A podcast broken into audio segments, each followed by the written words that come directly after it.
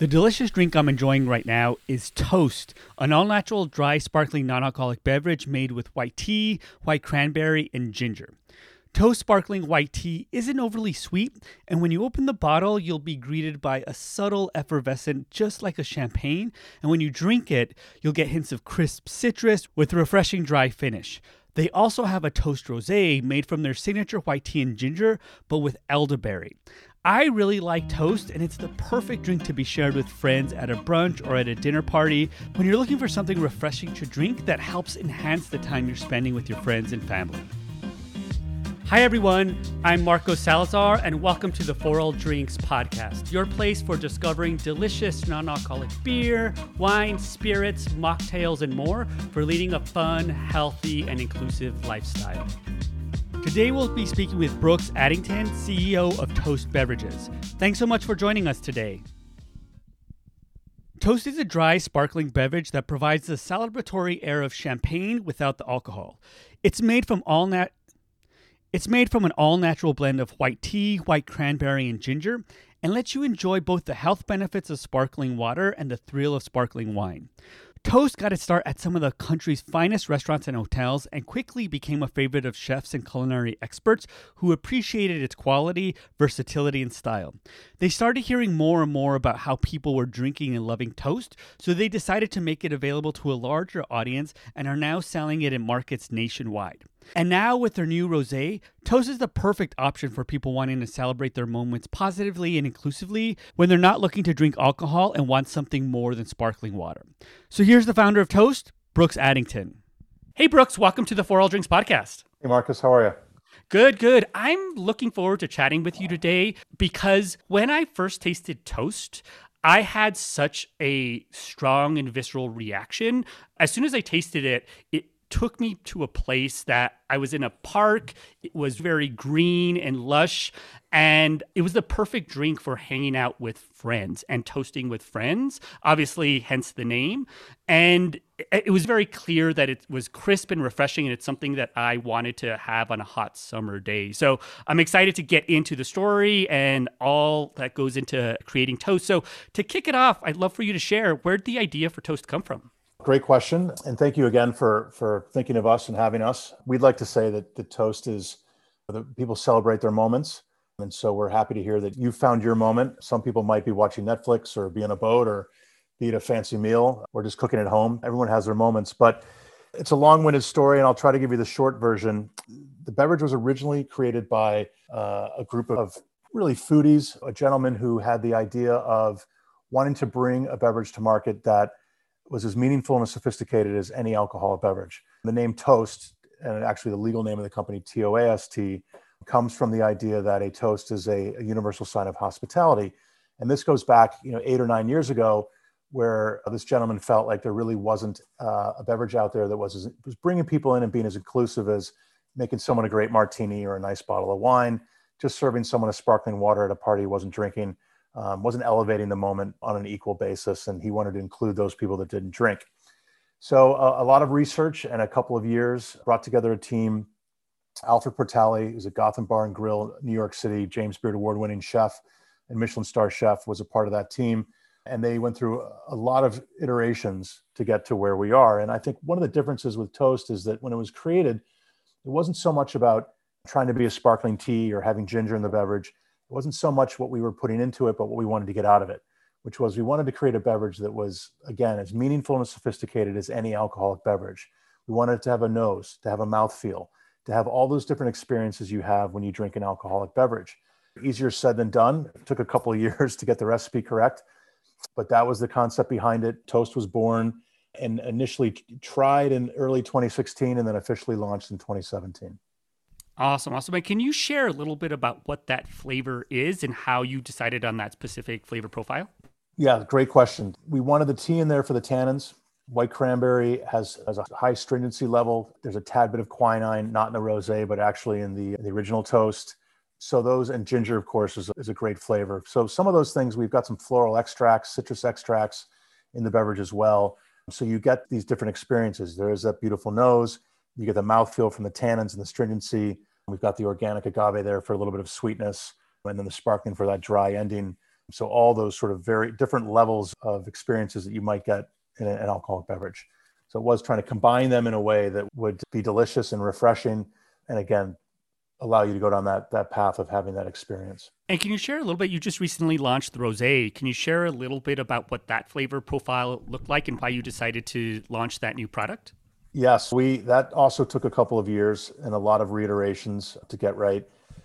We rosé is obviously very popular and delicious, and we felt like it would be a natural add-on for us from our original flavor.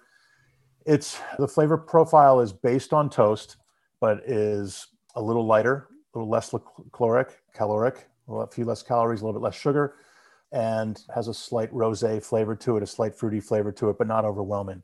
So it's similar to TÖST, but we've changed a few of the ingredients to have a slightly different mouthfeel, slightly different experience, and not being too sweet. And I think that's really critical with both of our beverages and our future beverages is we want to have a, a robust flavor profile without having this heavy sweetness, which is why you'll find you know, we typically have a third of less sugar than you're going to find in other an alcoholic beverage, glass of wine, a, a fruit juice, or a soda. Yeah, that was one of the things that I noticed when I first tried it is that unlike wines that tend to be oh it's just like a sweet wine and there's not a lot of complexity or depth to it that was one of the things that just that that drew me in is that there is some complexity based on the different types of ingredients that you have. How do you typically tend to market it? Do you tend to market it as like a wine as a wine alternative as a tea? I, I think you sit in a very really interesting space within the non-alcoholic beverage uh, category yes we don't really market ourselves as an alt wine alternative. We are marketing ourselves as an alcohol alternative, a non alcoholic beverage. And there is segmentation happening in the marketplace, very defined. There's spirits, their beers, their euphorics, their mocktails. And we are, I would say, becoming one of the leaders in this, and certainly in the sparkling area.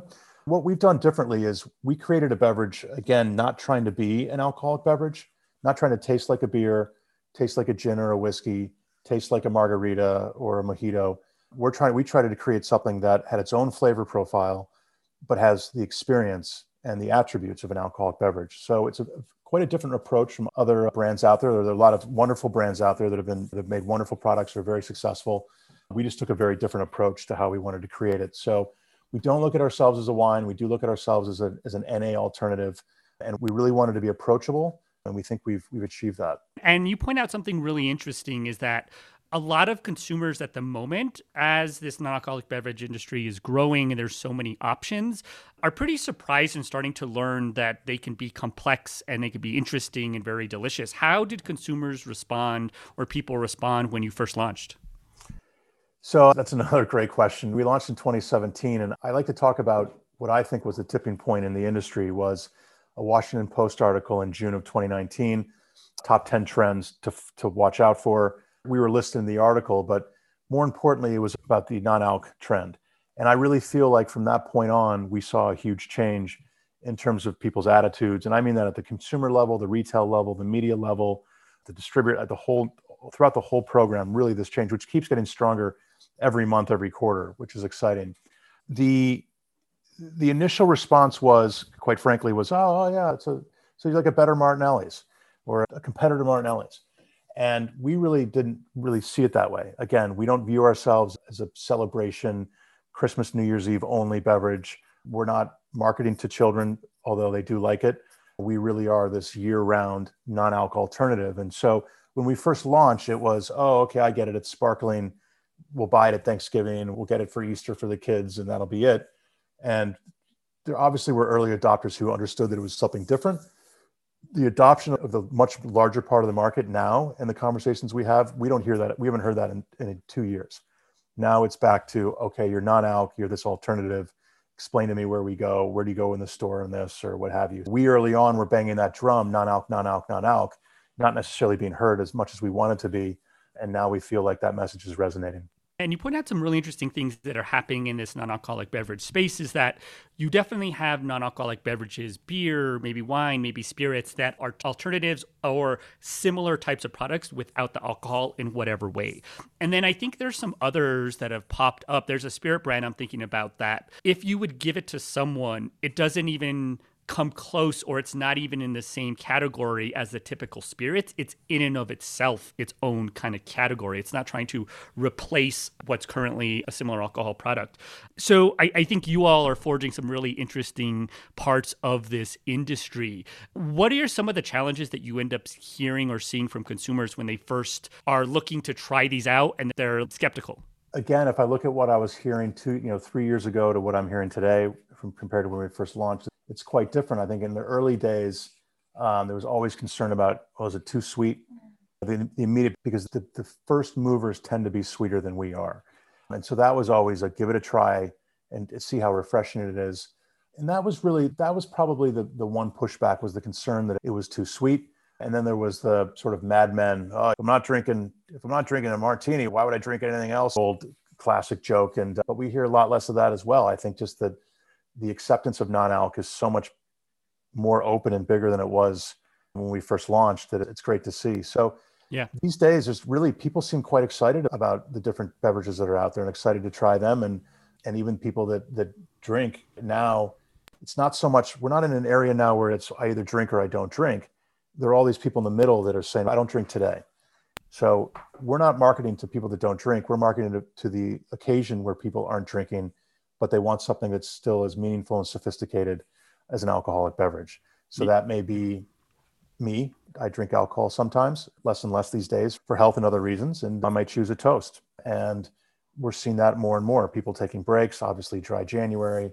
So the community, the, the, the conversation has really changed in the last couple of years.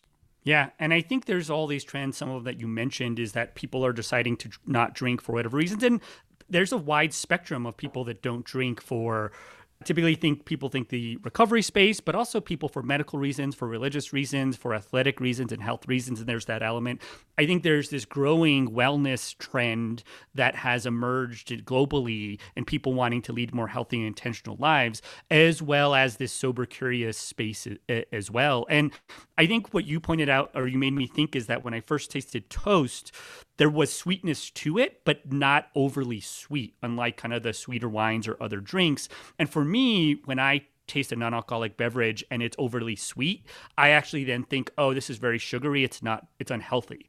And and that's not the case that i see with TÖST. It's it's so clean and crisp and refreshing. And i think you all have nailed that perfect balance of sweetness and, and complexity. Thank you.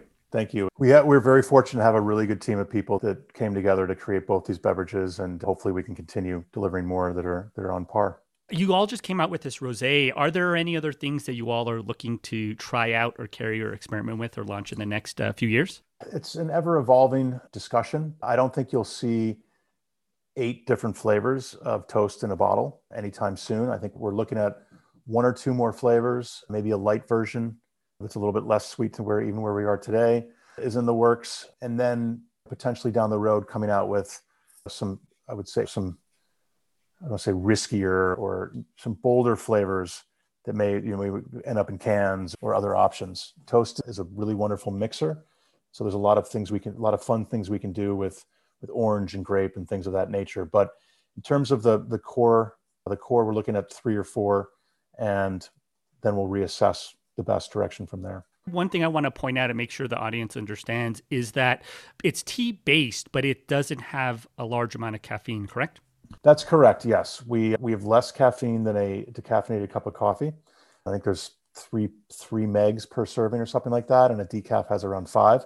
So very low amount of caffeine. There is tea in the beverage, but just just not so much that you've got this big caffeine rush. And that's a great question. We get that question a lot and yeah, very little caffeine. And just wanted to point that out because when I first had TÖST, I saw, oh, it has tea. I'm going to most likely have to drink it during the day. And then when I read further, I'm like, oh, I could totally drink it at night, which is which I was very excited about. Right. Can you share a little bit about your background and how you ended up coming to into TÖST and how your background has influenced its creation and evolution? Yes. So I spent about 18 years in abroad primarily in Asia, Thailand, and Japan, and a, very short stint, a year stint in Canada, and just traveling a lot all over the world. I was in finance for for 15 years, being exposed to a lot of great food. In Japan, in particular, they have a very robust beverage industry. a very you walk into a 7-Eleven and there may be 20 different kinds of, of packaged bottled tea with no you know with no no sugar in it and they've got you know lemon teas and they've got green teas and oolong teas and jasmine and all sorts of options and that's just the tea section so you literally have these beautiful beverages that are healthier lower calorie um, and massive options and when i was there and you go back 15 20 years ago i'd always say you go into a, a similar store in america and it's you know you got about a dozen different choices and they all end up being pretty pretty sugary that, of course, has changed a lot in recent years. On the mass market scale, you didn't have a lot of options. So I was always attracted to the beverage industry because of that. Love food, love cooking, really. And so I met the TÖST team in the fall of 2015. And before they had done their test launch, tried the beverage, looked at the brand, and immediately fell in love and felt like this was something that was really exciting and something that I, I was passionate about. I've been involved in some other small companies since we moved back to the States so very familiar with the, the entrepreneurial struggle of selling out of your car to start and trying to raise money and all those other other things and just being heard. We had a, a bunch of conversations. I was brought on as an advisor to help the company out, and then over the course of the last four years have have taken a taken a, larger role, become CEO, and then eventually the largest shareholder in the company with control of the company, and uh, just am a true believer in it. And it's a kind of a I don't say a dream come true, but to be able to be a part of something that you're passionate about, me being food and beverage, and then being a part of it at a time that's so exciting in the market, this segment is pretty, it's, it's a lot of fun. I feel very fortunate. Yeah, I mean this it's so young and it's such it's evolving so rapidly and there's so much growth and opportunity that I, think people who are non-drinkers or non-alcoholic drinkers for whatever reason, it's a very exciting time because there's going to be so many different types to type of beverages to try. How do you structure your team as an entrepreneur and as like a startup and food and beverage startup, beverage startup? How do you structure your team? Where's your production? And just and are there have you seen any kind of major challenges as a non-alcoholic beverage company? Yeah, there are always challenges. Challenge number one, in my opinion, in this industry for everybody, food and beverage, and no matter if you're a functional or what have you, is being heard. You know, there's so much stuff on the shelves, and I always tell my team, if you call a store and they don't call back, you got to remember that there's in these stores are between 35 and 50,000 SKUs. Those are a lot of people sending emails and a lot of people making phone calls trying to be heard. So I think that's the number one challenge is just being heard, being seen. We've grown dramatically and still we're still you know tiny and there's 330 million people in this country there's a lot of people that never heard of the beverage and and that is the therein lies the opportunity yeah we have we have a we have a really wonderful team a lot of it's outsourced and we've got a, a co-packing partner we've got uh, a phenomenal designer in ohio a great marketing person on board in la who's helped with our, our messaging and social phenomenal co-packers lots of lawyers because you never have enough lawyers, more of those than anybody else. And we're just really right now building out that sales team infrastructure. We've got some very special advisors that have helped out. It's been very grassroots, and we've been fortunate to grow the way we have, as lean as we have. And we, I think we're going to see that growth, we hope, catapult in the next year, 18 months.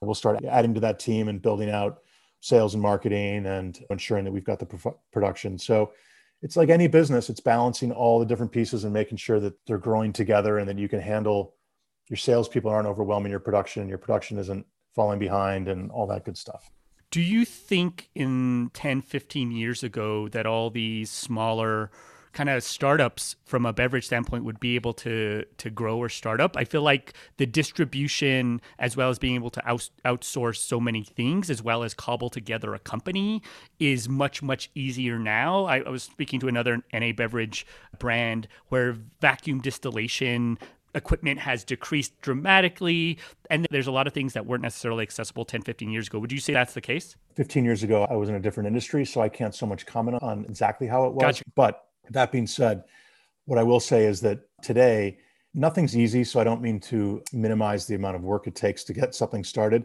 by any means, but it's not terribly difficult to come up with an idea, get a design, get some glass or some bottles, find a co-packer, whip up a recipe and get it bottled and get it out there on a small scale.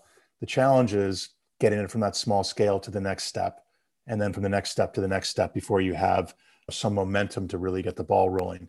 So I think it's there's a you know huge influx of new beverages that can start up and they can get out there and they can get into 500 stores or maybe a thousand stores or what have you. It's how do they get from that to the next level? How do they make sure that people are drinking the beverage again and again? What's their sell through like? The turnover? Do people really like the product? People are willing to try things, especially in beverage. And retailers, you walk into these stores and they're beautiful grab and go and all these different beverages. They're exciting. I think they're exciting. I drink everything. There are not many that I go back to drink again. And so what that tells me is that there's a lot of opportunity to start stuff up. And it is, I agree with you 100%. It is comparatively easy than it was in the past, where you might have to raise, you know, a million dollars to get a warehouse and build all the equipment. Now you can put all that together and, and outsource a lot of it with a lot of talented people and get something out there relatively quickly. The next stage is the hard part. How do you grow that? Yeah. And, and I think the other element that's really interesting, that's different than other beverage industries, especially the, well, at least I'll call it beverage industry, is the be- ability to be able to ship the product. And there's a wide spectrum within the industry of those that are focusing on retail and, and on premise, and those, and there's some even that are not even interested in that whatsoever, and they are a pure I, I, know a few that their whole strategy is pure e-commerce, and anything that happens in person is just organic. But I think you you bring up a very interesting point: is that because we're so new, can that company get to that next level without the retail? And I think that's going to be an interesting thing to see how that emerges. Well, they have to spend if they want to if they want to be seen. Yep. And and so I think those companies that are pure DTC online plays are getting in front of the customer by buying ads and and influencers and micro influencers and the rest of it. You just have to. We had some great displays in New York City in Whole Foods over the holidays. It was huge for us to get that kind of exposure, as it would be for any brand that's been around for a short period of time or a long period of time. So we value both. Obviously, like everyone else, seen a, a huge growth in DTC since one year ago, maybe last week or next week, around March 15th of last year, just absolutely skyrocketed. And and we really viewed it as being not something we were going to focus on because of the expense of shipping glass and, and liquid, but have changed that dramatically. And we are definitely focused on DTC, but there's a ton of value for us to be in front of the consumer in a store. And there's something about the brand that is attractive enough that people, especially if they're having an event or they're gathering and they're picking stuff off the shelves, it's a great opportunity for people to try the beverage and, and get to know it. So we have both. We've got customers that buy it online and say, "Oh, I just found it in a store. I'm so happy," and that's great. And we have people that find it in a store and then come and buy cases online. And there's a balance to that. And so for us, that seems to be the the best foot forward right now. Yeah, I, you're reminding me of my first experience with TÖST, and it might have been 2018 19 i'm not sure but i was going into chelsea market in new york city and there's a cute store, and it might be the Chelsea Market something store, baskets, general store. Yeah, Chelsea yeah. Market baskets, yeah. And Great it was store. right front and center as I walked in, and it was the center of the display. And they did that intentionally because for those of you that this is your first experience with TÖST, they have great branding, they have great font and style, but the color of the product is what drew me in because it's this beautiful golden. I'm not quite sure what it is. It's it's got this honey look. It's just it looks delicious just to be very frank. And I think that's what drew me in and that's when I first purchased it. And I think that's the thing that's valuable to you all. I, I think you have a product that people one will will discover in person and see oh this is really interesting i want to try it and two the other thing that's fascinating i'd love to get your thoughts or insights is that it's relatively affordable I, I think with some NA wines, they're ten to twenty dollars, and a seven fifty milliliter is about about eight to ten bucks, something like that. Yeah, it's exactly. It's I think we're all going to experience food inflation that's coming across the board, and and our costs are up, and we did a, a small increase on our end this year and that's going to be true for everything every product unfortunately. But yeah we're in that we're in that sort of 8 to 10 range. And we talked about the three pillars from the very beginning of creating of, of launching the product and meaningful inclusive and accessible were were the three. We want the products to be meaningful. They have to taste great. The proof is in the liquid. If it doesn't taste great doesn't matter how great your brand is we want that customer to come back again and again. And so that's very important to us we want it to be inclusive. It's the basis of the beverage, bringing people together, making people feel as special during their moments as anyone else with any other with any other type of beverage. And then lastly, we want it to be accessible, which means it needs to be accessible in a variety of locations and it needs to be accessible financially. It is a premium product. And when you get into that sort of 995 range for that large bottle, that's a premium price. But we didn't want to take it to a place where was $15 or $18. We felt that was was just wasn't going to be as wide widely accepted as if we got to a place that was a little bit lower than that. Yeah, and I like that you both have a bottle that would be typically seen as like a fancy wine or sparkling um, champagne, but then you also have the four packs that are these individual packs as well that you can take to a party. I think both are really great options to have. And what made you decide to go both the, both those routes? So the the big bottle is our is a brand story and tells a story about what the product is, and then the smaller bottles is demand.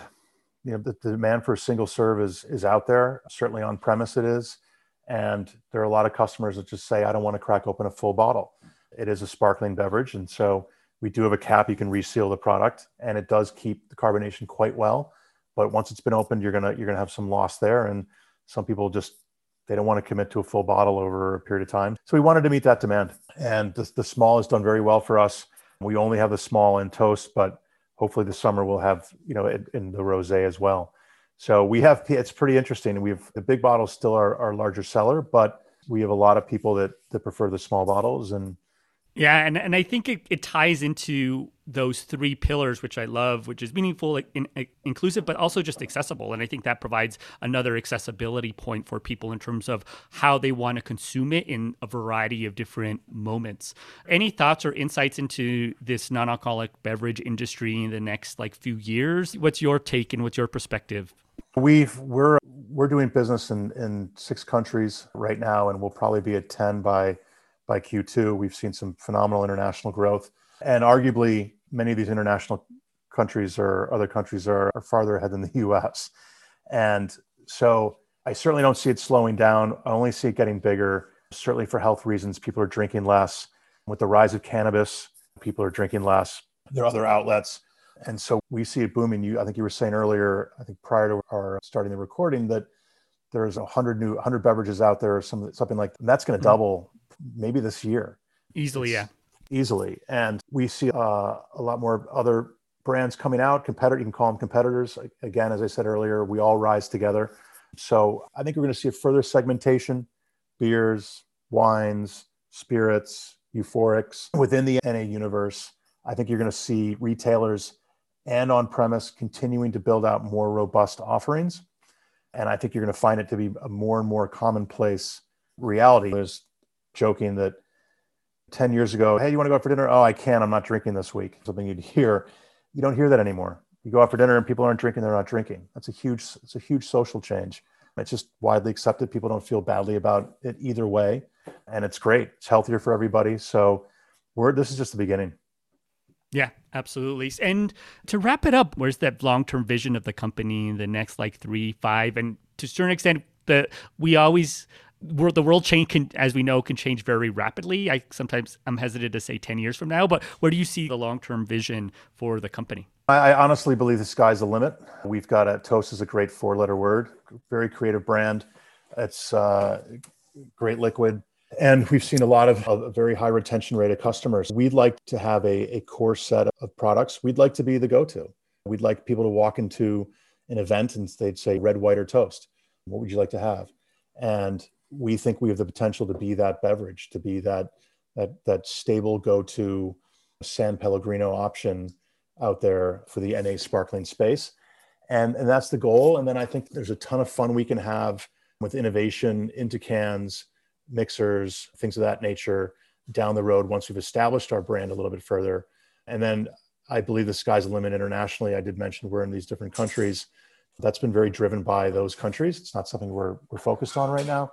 And we're, like I said, I think we'll be in 10 by, by the end of the spring.